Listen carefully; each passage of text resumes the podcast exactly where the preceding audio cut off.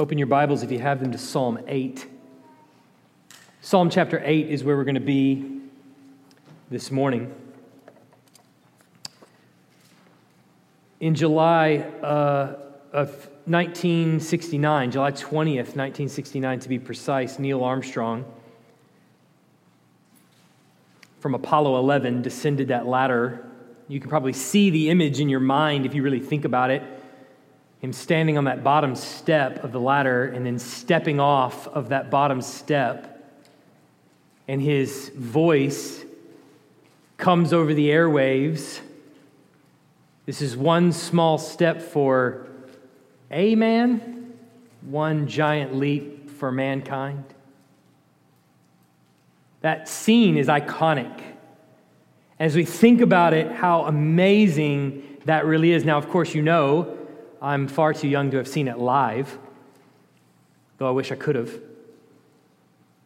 I do remember my dad is somewhat of a pack rat, and I do remember opening up a, a, uh, a suitcase, an old suitcase of his, wondering what was in it. And it was just a stack of old newspapers. That's what pack rats do. They, they don't just keep things in a frame, they put them in a suitcase, of all things. And uh, there was a Dallas Morning News there on top, yellowed, from age, and it said Neil Armstrong walks on the moon, or some, some clever title, I'm sure. I remember looking at that, like holding a piece of history. This is amazing. If you really think about the ingenuity and know how that went into putting a man on the moon, it's incredible. Space travel has always been so exciting to me. I've always thought about going into space. What an amazing thing that is. And I think, you know, when I retire one day, long in the future, maybe by that point, Space Force will need chaplains, you know? So I can get on the USS Enterprise and there's plenty of people that want to send me into space as it is, so I'm sure. Uh, be excited about that. In our passage this morning, David praises the God of creation and he's looking at the majesty of all that God has made. And he's using it as a reason to praise and glorify the name of the Lord. Let's read our passage this morning in Psalm 8. To the, to the choir master, according to the Gittith, a psalm of David. O Lord, our Lord, how majestic is your name in all the earth. You have set your glory above the heavens. Out of the mouth of babies and infants, you have established strength because of your foes to still the enemies and the avenger. When I look at your heavens, the work of your fingers, the moon and the stars which you have set in place, what is man that you are mindful of him? And the Son of Man that you care for him. Yet you have made him a little lower than the heavenly beings and crowned him with glory and honor. You have given him dominion over the works of your hands. You have put all things under his feet, all sheep and oxen, and also the beasts of the field, the birds of the heavens, and the fish of the sea, whatever passes along the paths of the sea. O Lord, our Lord, how majestic is your name in all the earth. Let's pray. Heavenly Father, what a marvel this passage is to us, and how much it resonates in our hearts right now. Just looking at creation, we know you're worth it. We pray that as we think about deeply this text in front of us, as we explore its meaning, you would drive it down deep into our hearts. As we talk about even difficult things, pray that you would prepare us even now for those things, that when we hear them, they might resound with us, maybe convict us, certainly present a path forward for us. Pray these things in Jesus' name. Amen. We're in the first book of Psalms. So, Psalms is divided into five books. If you go through the book of Psalms, you'll see that it's clearly divided there. That it tells you that this is book one that we're in. Psalm 1 to 41 is all under book one. It all falls under that, that one heading of book one. And the significance of that is that all of the Psalms are gathered together. They're put together with a consistent theme running throughout them. And so, book one of Psalms, Psalm 1 to 41, its main purpose is about establishing God's kingdom and how God is reigning over the world through his anointed king, which we've said is originally David, but is ultimately Jesus. So he has put his king on his hill and he has established his rule and his reign through that king. Originally, that was David. Ultimately, that is Jesus. So, God's kingdom, we saw even back as far as Psalm chapter 2, is established, where you got the nations that are raging, they're uh, com- combative, and they're seeking to overthrow and plotting against. Uh, overthrowing the Lord's authority, and he sets his king on his holy hill in Zion. He puts him right there on the holy hill, and everybody is in the midst of plotting and raging against the Lord, seeking to overthrow his authority, and that's, that's his solution to installing his kingdom there. Originally, David, ultimately, Jesus. But then from Psalm 3 to Psalm 7, where we've been for the last few weeks, David has more or less been on the run for his life. He has been surrounded by enemies. He's been praying that his enemies would get the sharp end of a long stick, if you know what I mean. He's been asking the Lord for that. He's been praying to the Lord as if he is talking to his enemies, challenging them to repent from their sins, to really consider how they have sinned against the Lord and repent, and sinned against him, actually, and challenging them to repent. So here is God's king, placed on Zion, his holy hill. We might say something like Capitol Hill right? He's placed on his holy hill, governing. He's answering the raging nations. And then for the last five Psalms, this same king has been on the run for his life, on the run from his enemies. Including in Psalm 3, which is immediately following Psalm 2, David is literally running for his life, where Absalom is chasing after him. In our psalm this morning, we get a little reprieve from David running from his enemies as we, we pause to consider the majesty and the glory of the Lord. And so you'll notice this psalm opens and it actually closes with that same refrain O Lord, our Lord, how majestic is your name in all the earth. If you grew up in a Baptist church like I did, you're probably singing that song in your in your head that I couldn't get out of my head this whole week is, Oh Lord, our Lord, how majestic is your name in all the earth. But the reason this psalm is placed here right after Psalm 7 is because if you'll look back at verse 17 of chapter 7, David makes a vow to the Lord. He says, I will give to the Lord the thanks due to his righteousness, and I will sing praise to the name of the Lord the Most High. So he makes a vow there at the end of Psalm chapter 7, the very last verse of Psalm 7, that he then is going to fulfill in Psalm 8. So this psalm has been neatly arranged right behind Psalm 7 to give us that refrain of praise and reprieve from David running from his enemies. So, this psalm, Psalm 8, our text this morning, is a fulfillment of that vow that David has just made. It's praising the name of the Lord. But interestingly enough, this psalm does not merely praise the name of the Lord, it sets the Lord over and above it all. He's transcendent, he's above it all. But then David helps us understand where humanity fits in underneath the rule and the reign, the majesty of his name in all the earth. He says, You have set your glory above the heavens. In other words, God is majestic in all the earth and he is glorious above the heavens. And in fact, to address him as our Lord, where David says that, our Lord, It's David's way of saying he is king over all. This is the way you address majesty. This is the way you address a king, saying our Lord. So, verse 1 tells us right away that God is over it all and through it all and glorious ruler of it all. But under the vast canopy of God's glory and his majesty and rule over all creation, David is going to help us understand humanity's place. Where we as human beings fit in to that rule. And he's going to make it really simple for us. He's going to divide this psalm into two big sections. The first is understanding man's humility, and the next, his responsibility. His humility and his responsibility. So that's all. You don't have to write down any points or anything like that.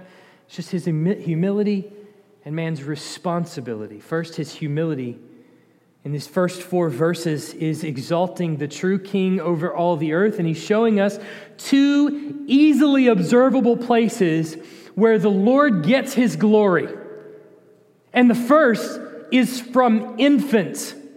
That's admittedly a little weird in verse 2. What is he really talking about here? But he says in Psalm 8 2, just look there with me. It says, Out of the mouth of babies and infants, you have established strength because of your foes to still the enemy and the avenger. That seems like a strange verse at first, in one that if you, if you read Psalm 8 just straight through, it sort of sticks out kind of like a sore thumb. It's a little bit strange. What is he, what is he talking about here? And as I said, David has been on the run from his enemies from Psalm 3 all the way through Psalm 7, and they've occupied a lot of his concern. They've kept him up at night. He has spent many, uh, many endless nights in grief, uh, crying, and, and just in, in pain and agony, and been weeping on his bed. And so, what better way then, as he comes in to praise the Lord, to establish how glorious the true king over all creation is? Than to show with one verse how still his enemies are before him with the voice of tiny babies. That even small little child is capable of praising the Lord. There's no more human being more fragile than a little baby, and yet God receives, it says strength in our text from these infants. When you see that word strength there, it's probably something like praise. We, we get a better understanding of that when Jesus actually quotes that verse in Matthew 21 16. He says this Out of the mouth of infants and nursing babies, you have prepared praise. God has put it in their hearts to praise him. If you've ever been around a kid, as they look around at creation, it's unfathomable to them that it would have just come about. This had to be made.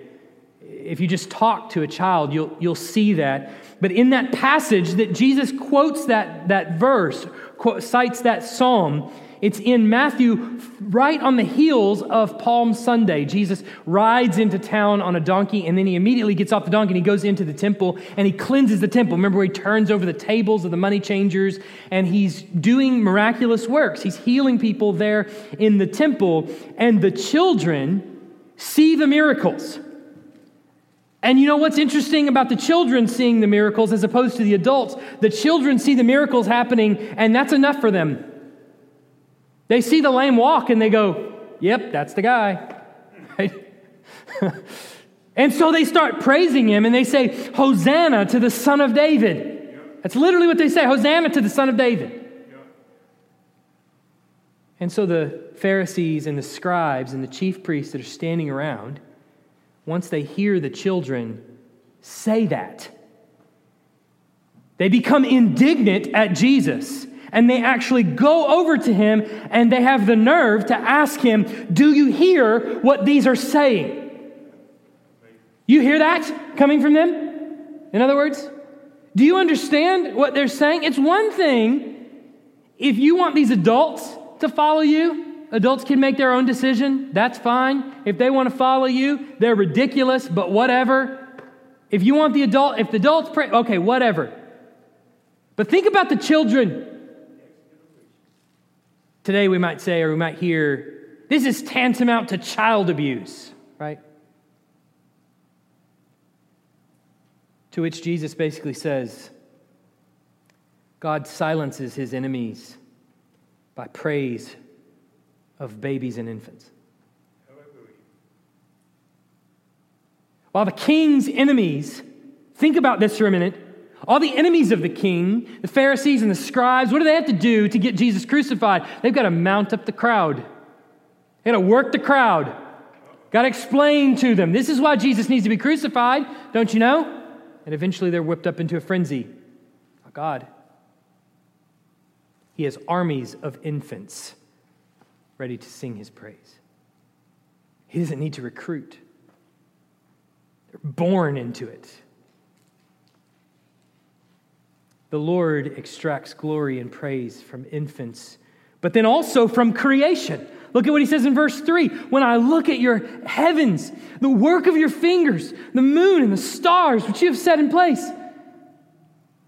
all of creation is evidence of the magnitude of the glory of God. I want you to just consider this for just a moment.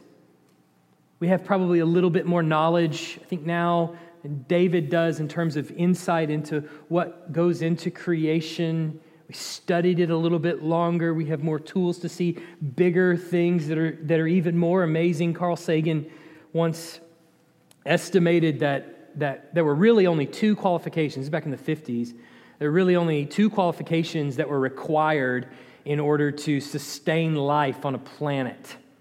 And he said the first thing was that the planet had to be had to have certain stars around it. So you think of us in relation to the sun, the star that's, that's nearest to us, it, it has to provide some warmth and things like that. But then the second, which is related to that, is that the planet has to be a certain distance from that star so that it doesn't burn up and it doesn't get too hot and things like that. But Sagan, the atheist, thought those were the only two qualifications that were necessary for life. So we began looking. Well, surely, if that's the case, then there must be lots out there. In fact, in the 50s, it was widely circulated that one out of every thousand stars in the universe could have a planet around it that would support life under those two conditions that Carl Sagan laid out. So, obviously, if that's the case, then let's dive into the deep beyond and let's see that we should find a lot of places where life is.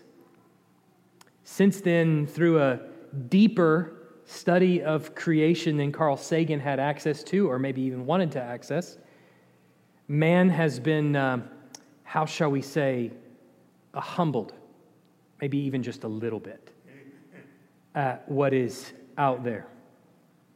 We've seen in, that, in fact, there are many other things necessary for life than what Sagan initially thought.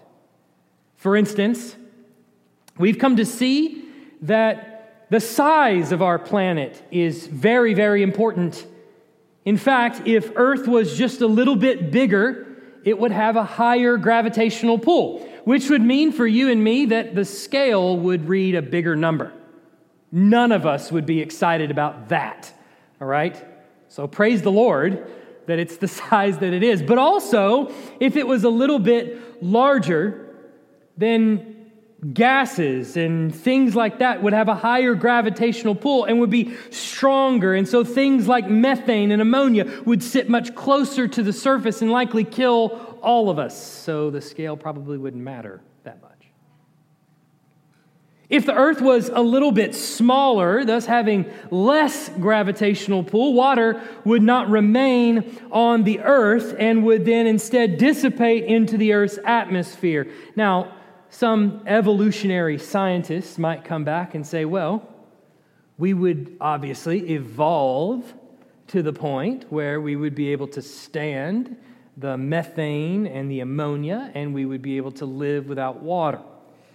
To which I would just simply say, well, show me proof that there is creatures out there that can live with that kind of ammonia and methane and without water, and I'll wait. It's theory, it's just conjecture. They just assume that that's what we would do. They don't know. But let's think deeper for just a second, even about the nature of water itself. we're not, we're not diving deep into science here. We're just looking at some things very much on the surface. Imagine just for a second water. As a substance freezes, it becomes more dense, with the exception of water. As water freezes, it becomes less dense, which is why ice floats. So, as an example, if, if you had uh, little chunks of frozen argon sitting inside liquid argon, the frozen argon would sink to the bottom. Water has this strange property that as water molecules reach 39.2 degrees Fahrenheit, they begin to become less dense. And so, if not for that strange property, because you may be thinking, well, why does that even matter?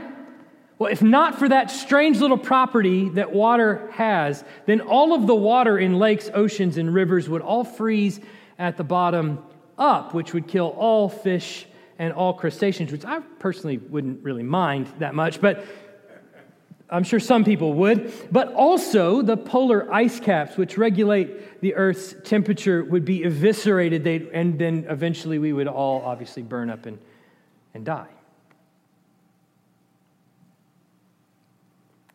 Not only that, three fourths of the Earth's surface is made up by water, and if water didn't have the high boiling point that it has, didn't hold the heat as well as it did, and didn't dissolve other substances, all of these incredibly rare properties that water has, life on earth would not exist, period. These are things we've come to see over time that it requires to sustain life.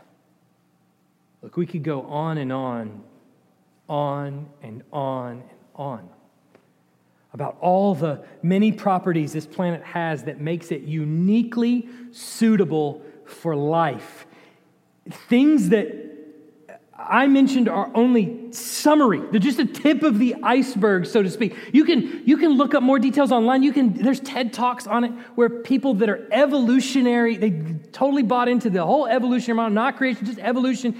They'll argue like they're reading the book of Genesis. And at the end, you're going, How do you not see that this tells us about creation? That's another sermon for another day.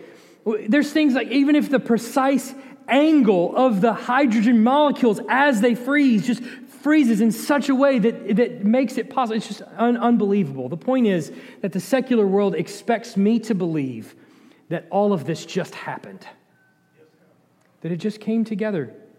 And it blows past the boundaries of possibility that, this, that things around us were just randomly ordered and put there, just randomly, that would be suitable for life. The ocean has crashed into the shore of all the beaches around the world a zillion times by now, and I know of no time that it built a sandcastle.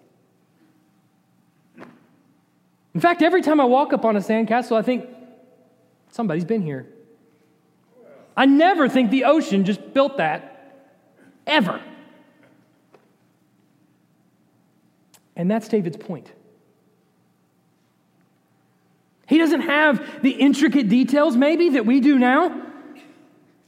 But he looks at the moon and the stars and he concludes, What is man that you are mindful of him? It appears, Lord, that this universe is finely tuned. And here I am. What am I that you would care for me? Looking at the glory of God that is spread throughout all of the earth, everything from the farthest star you could conceive of to the tiniest baby in existence, it's filled with his praise, and yet the universe is ordered so that this speck of dust called man can live. It's obviously ordered so we can live, you and me. And that's humbling, is it not? It brings to this moment in verse 4 where he asks the question out of humility why would you care for us? Why would you care about me? But then he answers it as he concludes this psalm that it's evidence that mankind has a tremendous responsibility. You cannot look at humanity without a sense that we are different from the rest of creation. As much as culture would love to take humans and put them on the same level as every other creature out there, it is plain by simple analysis that mankind is different than a chicken. In fact, God has given him glory and honor, as David says. These are attributes of royalty. The crown jewel of creation is humanity. There's never been a deer wandering through the field that looked up at the stars and thought, oh my goodness, you know, if we could just build a, a great big rocket and get out there, we could see some of this stuff. Not one time. He's given a responsibility. God has given a responsibility of dominion to humanity. Remember all the way back in Genesis chapter 1, verse 26, he says this Then God said, Let us make man in our image. After our likeness, let them have dominion over the fish of the sea, and over the birds of the heavens, and over the livestock, and over all the earth, and over every creeping thing that creeps on the earth. And then in verse 28, he says, And God blessed them. And God said to them, Be fruitful and multiply and fill the earth and subdue it and have dominion over the fish of the sea and over the birds of the heavens and over every living thing that moves on the earth.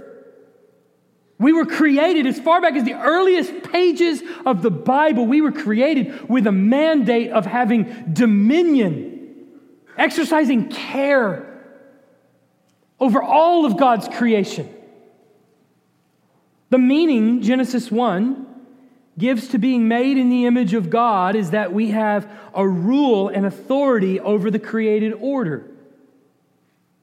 Over the fish, the sheep, the oxen, the birds, the beasts. Both David and Genesis mentions those. We have a, now, mind you, it is a derived authority.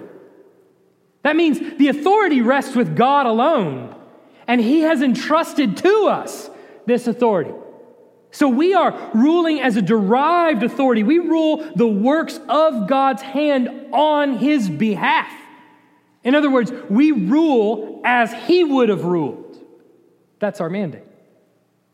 That was Adam and Eve's mandate, which they failed to do.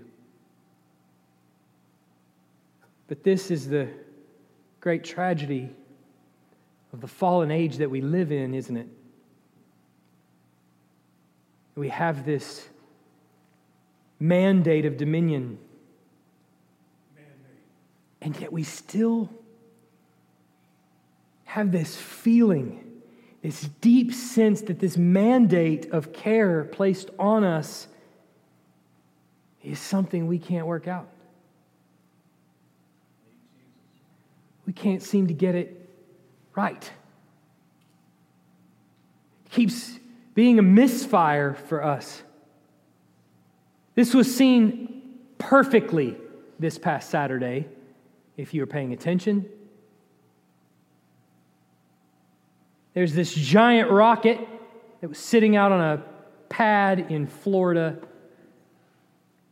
and everybody was getting their phones or their iPads or their TVs tuned to this launch of SpaceX sending two people, the first time in some years, two Americans on an American made rocket, sending them up into space. There's this massive team of people that all came together and they're working with the short term goal of getting these men to the space station and then the long term goal of getting them to Mars. Why?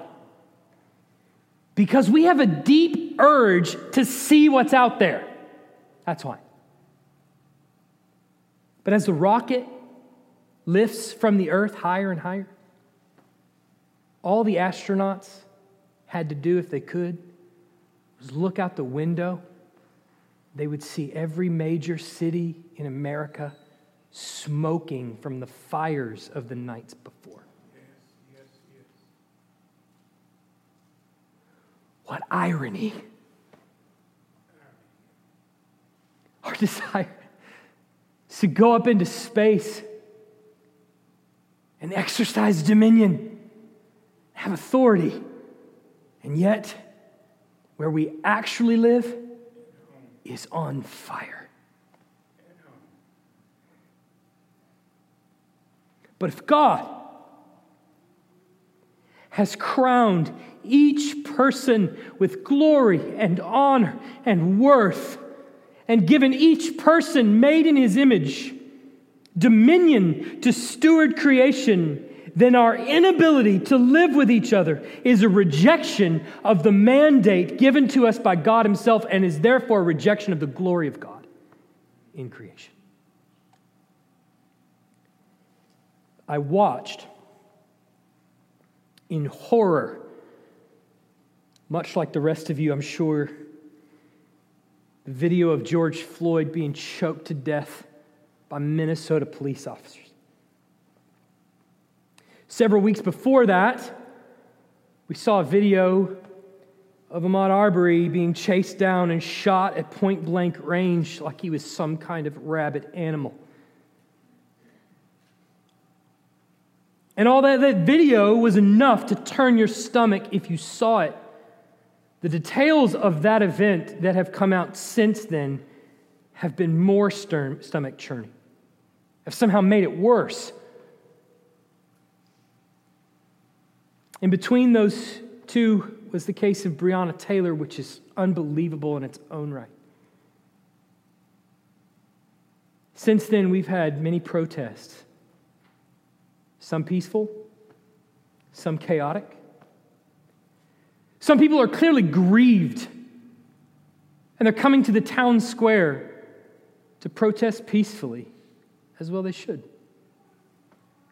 Other people are clearly opportunistic and just want to watch the world burn. And, and sometimes I, I think I'm not made for this.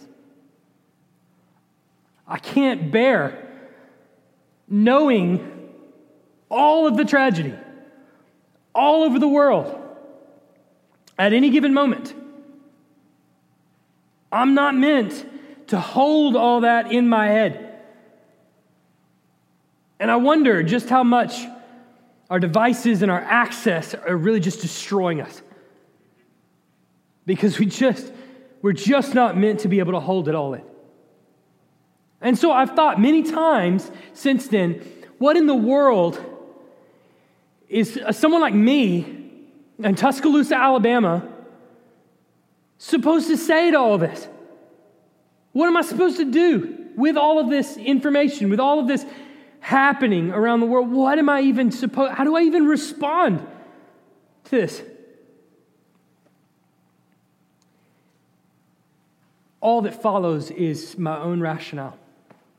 Only way I can begin to make sense of it as best I can see this mandate we've been given from Scripture, I think our first response has to be empathy. It has to be empathy. I want you to imagine for just a moment.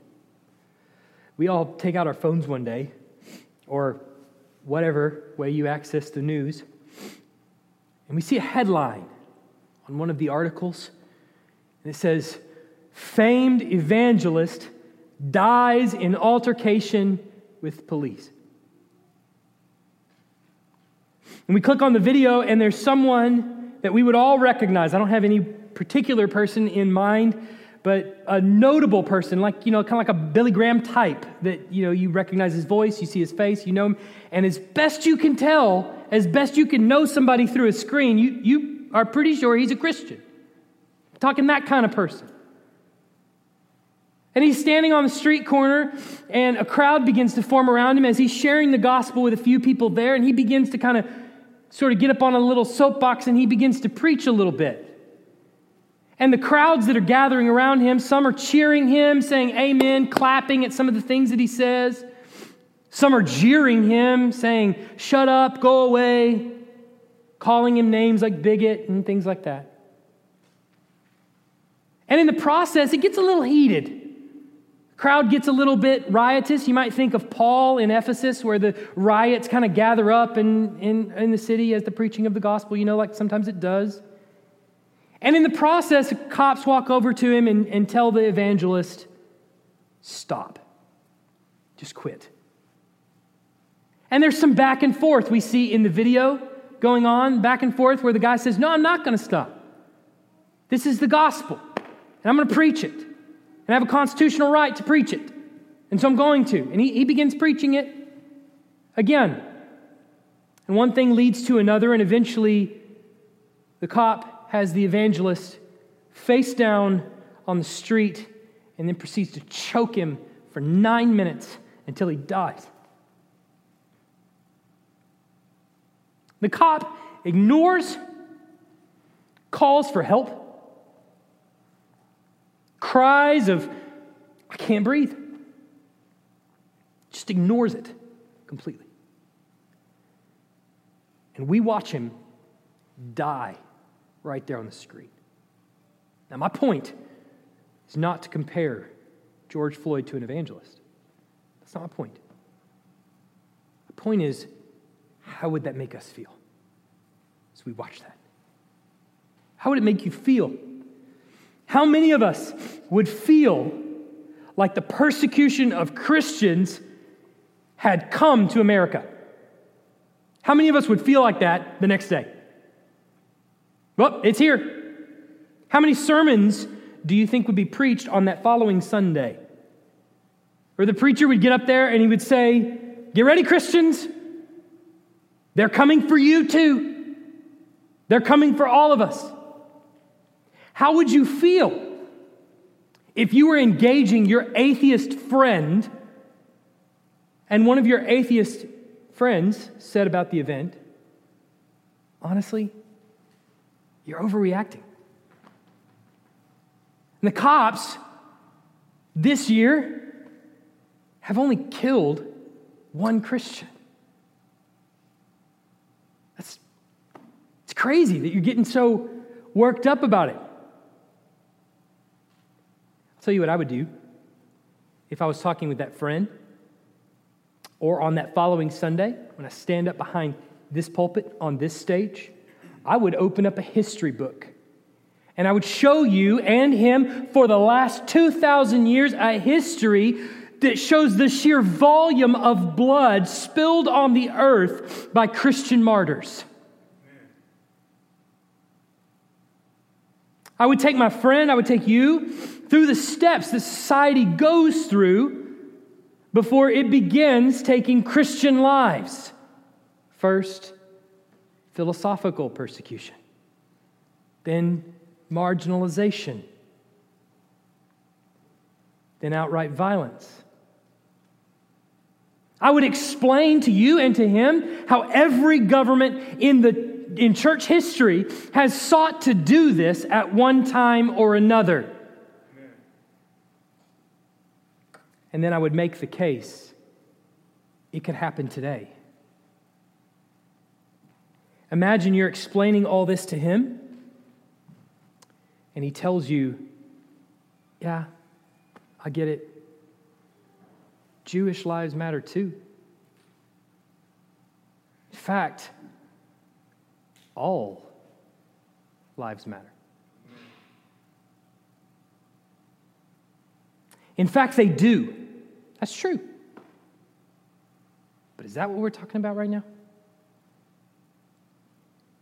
I would submit to you that when some people, I'm not going to make a blanket generalization across everybody as if they all think the same way, but particularly some African American people watch the TV or Twitter and, and they see George Floyd, they see Ahmaud Arbery, they see Breonna Taylor, and they might feel that same sense of anxiety welling up in them.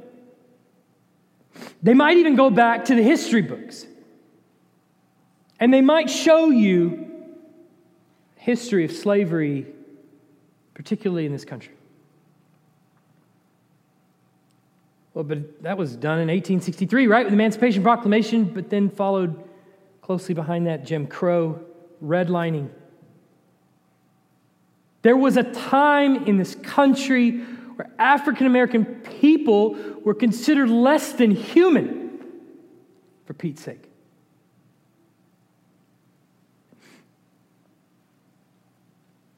Imagine how it feels when someone, knowing the history, understanding the history, replies back, All lives matter. That's true statement. But if you're looking at the history books, not all lives were considered less than human not that long ago. But then there are facts None of us in this room were alive during the time of slavery in this country. But nobody out there was either. Most of us weren't alive during Jim Crow and the like, all the other things. And the ones that were alive during that time likely were not in a place or position to really affect much change or have any kind of act toward these policies. And there are a host of people out there in our present days, another fact, a host of people out there that seem bent on having white people repent for sins their ancestors who are long since dead committed. Now, being made to repent for someone else's sins is also injustice. Then there are others whose only concept of justice mainly because they don't know the Lord. Their only concept of justice is retribution, payback, an eye for an eye. Let's turn the tables, they might say, and have white people take a turn through slavery, through economic reparations, through critical race theory, all of those things. And that's also injustice. And if there's nothing else that history should teach us, it's that injustice plus injustice will never equal justice. Justice, injustice, I should say, is always antithetical to the gospel. Always. But I would encourage you, because many of you have heard those arguments and probably were already thinking about those arguments before I even said them out loud. I would encourage you to not let the good arguments be drowned out by the loud arguments. Amen. The good arguments people are making about these deaths are mostly made by friends, people sitting across the table from you, not people on Facebook and on the news. And the news is only going to circulate the loud arguments, not necessarily the good ones. The good arguments are by people watching George Floyd get murdered, Ahmaud Arbery chased down, and looking at the history books and saying, This right here, George Floyd, Ahmaud Arbery, Breonna Taylor, and so many others, is, is exactly how that slavery in the history books comes back. That's how it happens again. Is when we watch that happen and we go, big deal.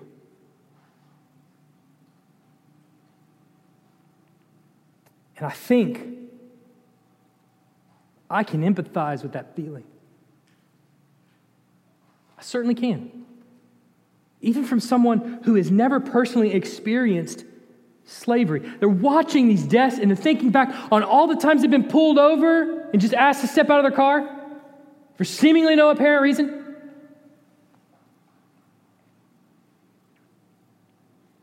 I can empathize with that feeling. I can empathize with the peaceful yet emotional, emotional protesting. Not the rioting and looting, mind you, but the protesting. I can empathize with that. More often than not, when things like this happen, tell me if I'm wrong. We are more concerned with running to our political corners. Yep. Because Politics is our idol. Period. Maybe a thought that went through your mind when I started talking about this was here we go. Here we go. Complete with maybe an eye roll inside your mind. I don't know.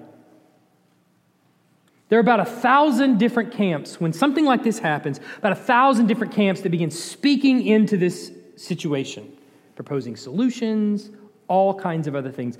And when that happens, there are certain phrases that if a pastor says that will immediately, in the mind of the congregation, throw him into one of those political camps. As an example, social justice. Saying that throws you into a camp. Oh, I know where he's coming from. Another phrase Black Lives Matter. Thrown into a camp immediately and it immediately associates him with some political activist group of similar names. But I can unequivocally say that I am for social justice and unequivocally say that Black Lives Matter because those ideas don't belong to a political group any more than the rainbow belongs to the LGBT. Those are God's ideas. He laid those down before the foundation of the earth. He determined the value and worth of a human being. That's God's idea. Social justice is God's idea. Read the prophets. It makes us squirm a little bit, doesn't it, when we read the prophets? Because we're like, wow, that sounds a lot like America. Yeah. And while the inherent worth of all lives is also God's idea, at this moment in time, many in the African American community are not stating Black Lives Matter, they're asking you the question Do Black Lives Matter? Christian, feel free to say yes without feeling obligated to a political group. We don't represent their politics. We live in the kingdom of God. I represent God's politics, and that's God's idea. They absolutely matter. And when they ask you that question, do black lives matter to you? Think to yourself for just a moment if your wife was hurt by you neglecting her, and she came up to you and she said, Don't I matter to you? How do you think she would respond if you said, Baby, all wives matter to their husbands?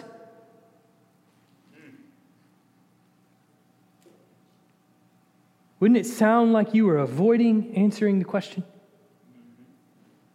Suspiciously avoiding answering the question?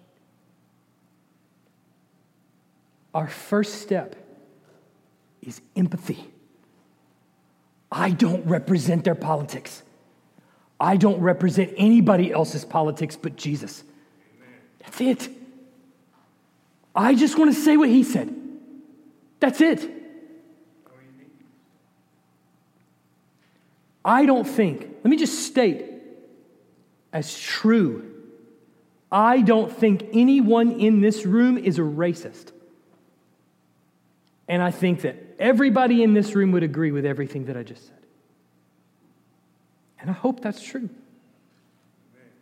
If I did think someone was a racist, we would already be walking through the steps of church discipline by now.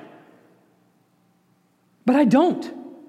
I also don't know what was in the heart of Derek Chauvin and the other three officers when they did what they did in Minnesota. I don't know what was in their heart. Nor do I think their actions are indicative of the vast majority of our police forces that are out there. I don't think that's true. And I'm not about to have you recite anything, repeat after me with anything. I'm not about to have you kneel for anything.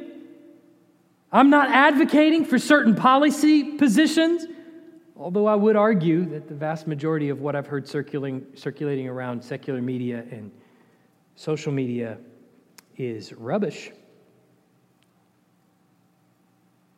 If racism really is the problem, cannot be legislated away. Yet when you have only one God, which is politics, it's the only thing you can think to solve the problem. It's not going to work. The reason that I'm bringing this up is first because the value of each human life is right in the center of this text. And if we can't value each human life, then our stewardship over the rest of creation is absolutely worthless, and I would even argue fraudulent. It's as dumb as that rocket going into the sky when all the cities are burning. But second, if we as Christians can't wrap our minds around empathy, to our African American brothers and sisters that are hurt, much less the rest of the world, just our brothers and sisters, then I'm afraid our claim to represent Christ, to uphold his righteousness, and claim to stand for God's justice on the earth will be found just as fraudulent on Judgment Day. Best part of this passage is that it's applied straight to Jesus in the New Testament. If this psalm sounds familiar to you, it's because the author of Hebrews picks up on verses 4 to 6 and quotes them in the book of Hebrews, chapter 2, and applies them directly to Jesus. And he explains it after he quotes that passage, he explains it in Hebrews 2 8 and 9 this way. He says, Now putting everything in subjection to him, he left God left nothing outside of Jesus' control.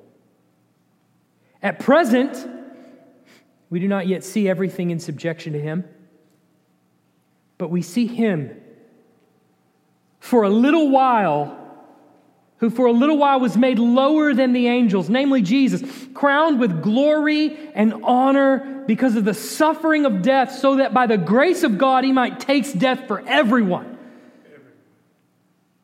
The reality of our state currently is that although we were given dominion and glory and honor, it's marred by sin, and we could never actually realize our God given responsibility. Give us 2,000 more years. We'll come up with whole new wicked things we can do, but never exercising the dominion of God on this earth. So the eternal Son of God takes on human flesh. He lives perfectly as the true Davidic king. He suffers the wrath of God on the cross, and then he died and rose again. And what did he do when he rose again? He ushered in a new creation. A new creation in which people from every tribe, every language, every nation, every tongue will be restored to a place of perfect dominion over creation only through Christ. Perfect dominion restored through Christ. God is right now, at this very moment, in the process of bringing people to Himself through salvation in Jesus Christ. So, first, if you are in Christ, then what does Paul say? You've become part of a new creation. Amen. Anyone who is in Christ, he's a new creation. Old politics? Bye new creation. And you have a responsibility of exercising His dominion. Remember, it's a derived authority. We're exercising Christ's dominion over the rest of creation. How do we do that? First, by telling others of the possibility that they too might have salvation, that they too might be restored to this place only in Christ. That they can receive eternal life through repentance of sin. They can have salvation. And second, also important, emulating the works of Jesus. That's important. Emulating the works of Christ is exercising his dominion that he's given to us as Christians over the rest of the earth. Jesus was ruled by love and empathy. Notice, he doesn't walk up to the beggar and doesn't see him lying there on the floor lame and say, Well, sure, you can't walk. Bend down, pick up his coffee cup, and look in it and say, But people are providing for you. Quit complaining. I mean, seriously. No. He says, Rise and walk. He says, Your sins are forgiven. He tells him, Go and sin no more. And to those that are weary, he says, Come to me, all who labor and are heavy laden. I will give you rest. Take my yoke upon you, for I'm gentle and lowly in heart, and find rest for your souls. Church, we must face the reality that our command in Scripture, if I'm operating by the politics of the kingdom of God, my command in Scripture is not to get into a war of statistics on Facebook. It's not. It's love and empathy and ministry to the hurting. Vaulting ourselves into space on a rocket ship, as fantastic as that is, feels right now like we're trying to escape a world ravaged by sin. But even if we get to Mars and we colonize it, all we're going to do is export our sin from Earth to Mars.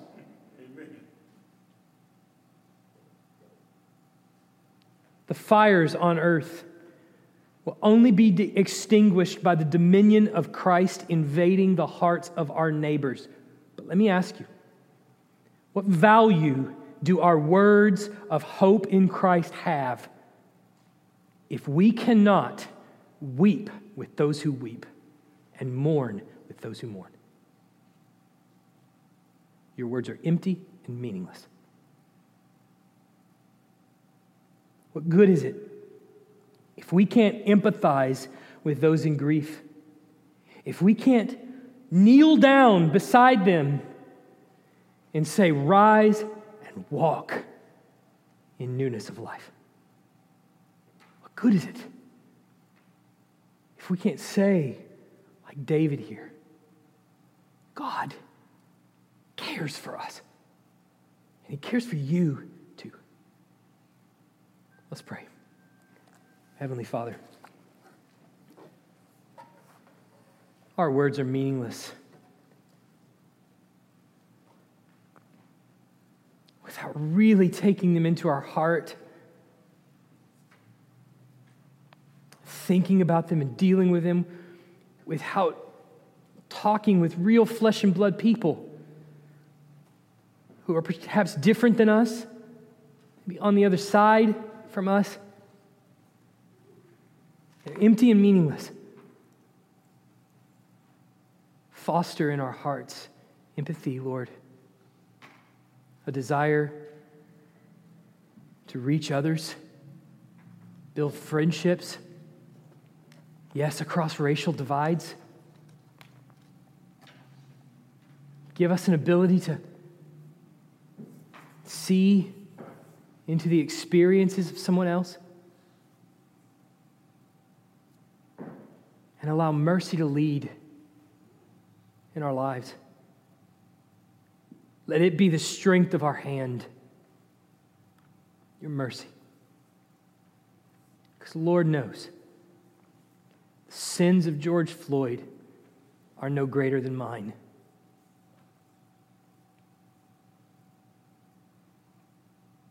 And I'm so grateful for your forgiveness. In Jesus' name.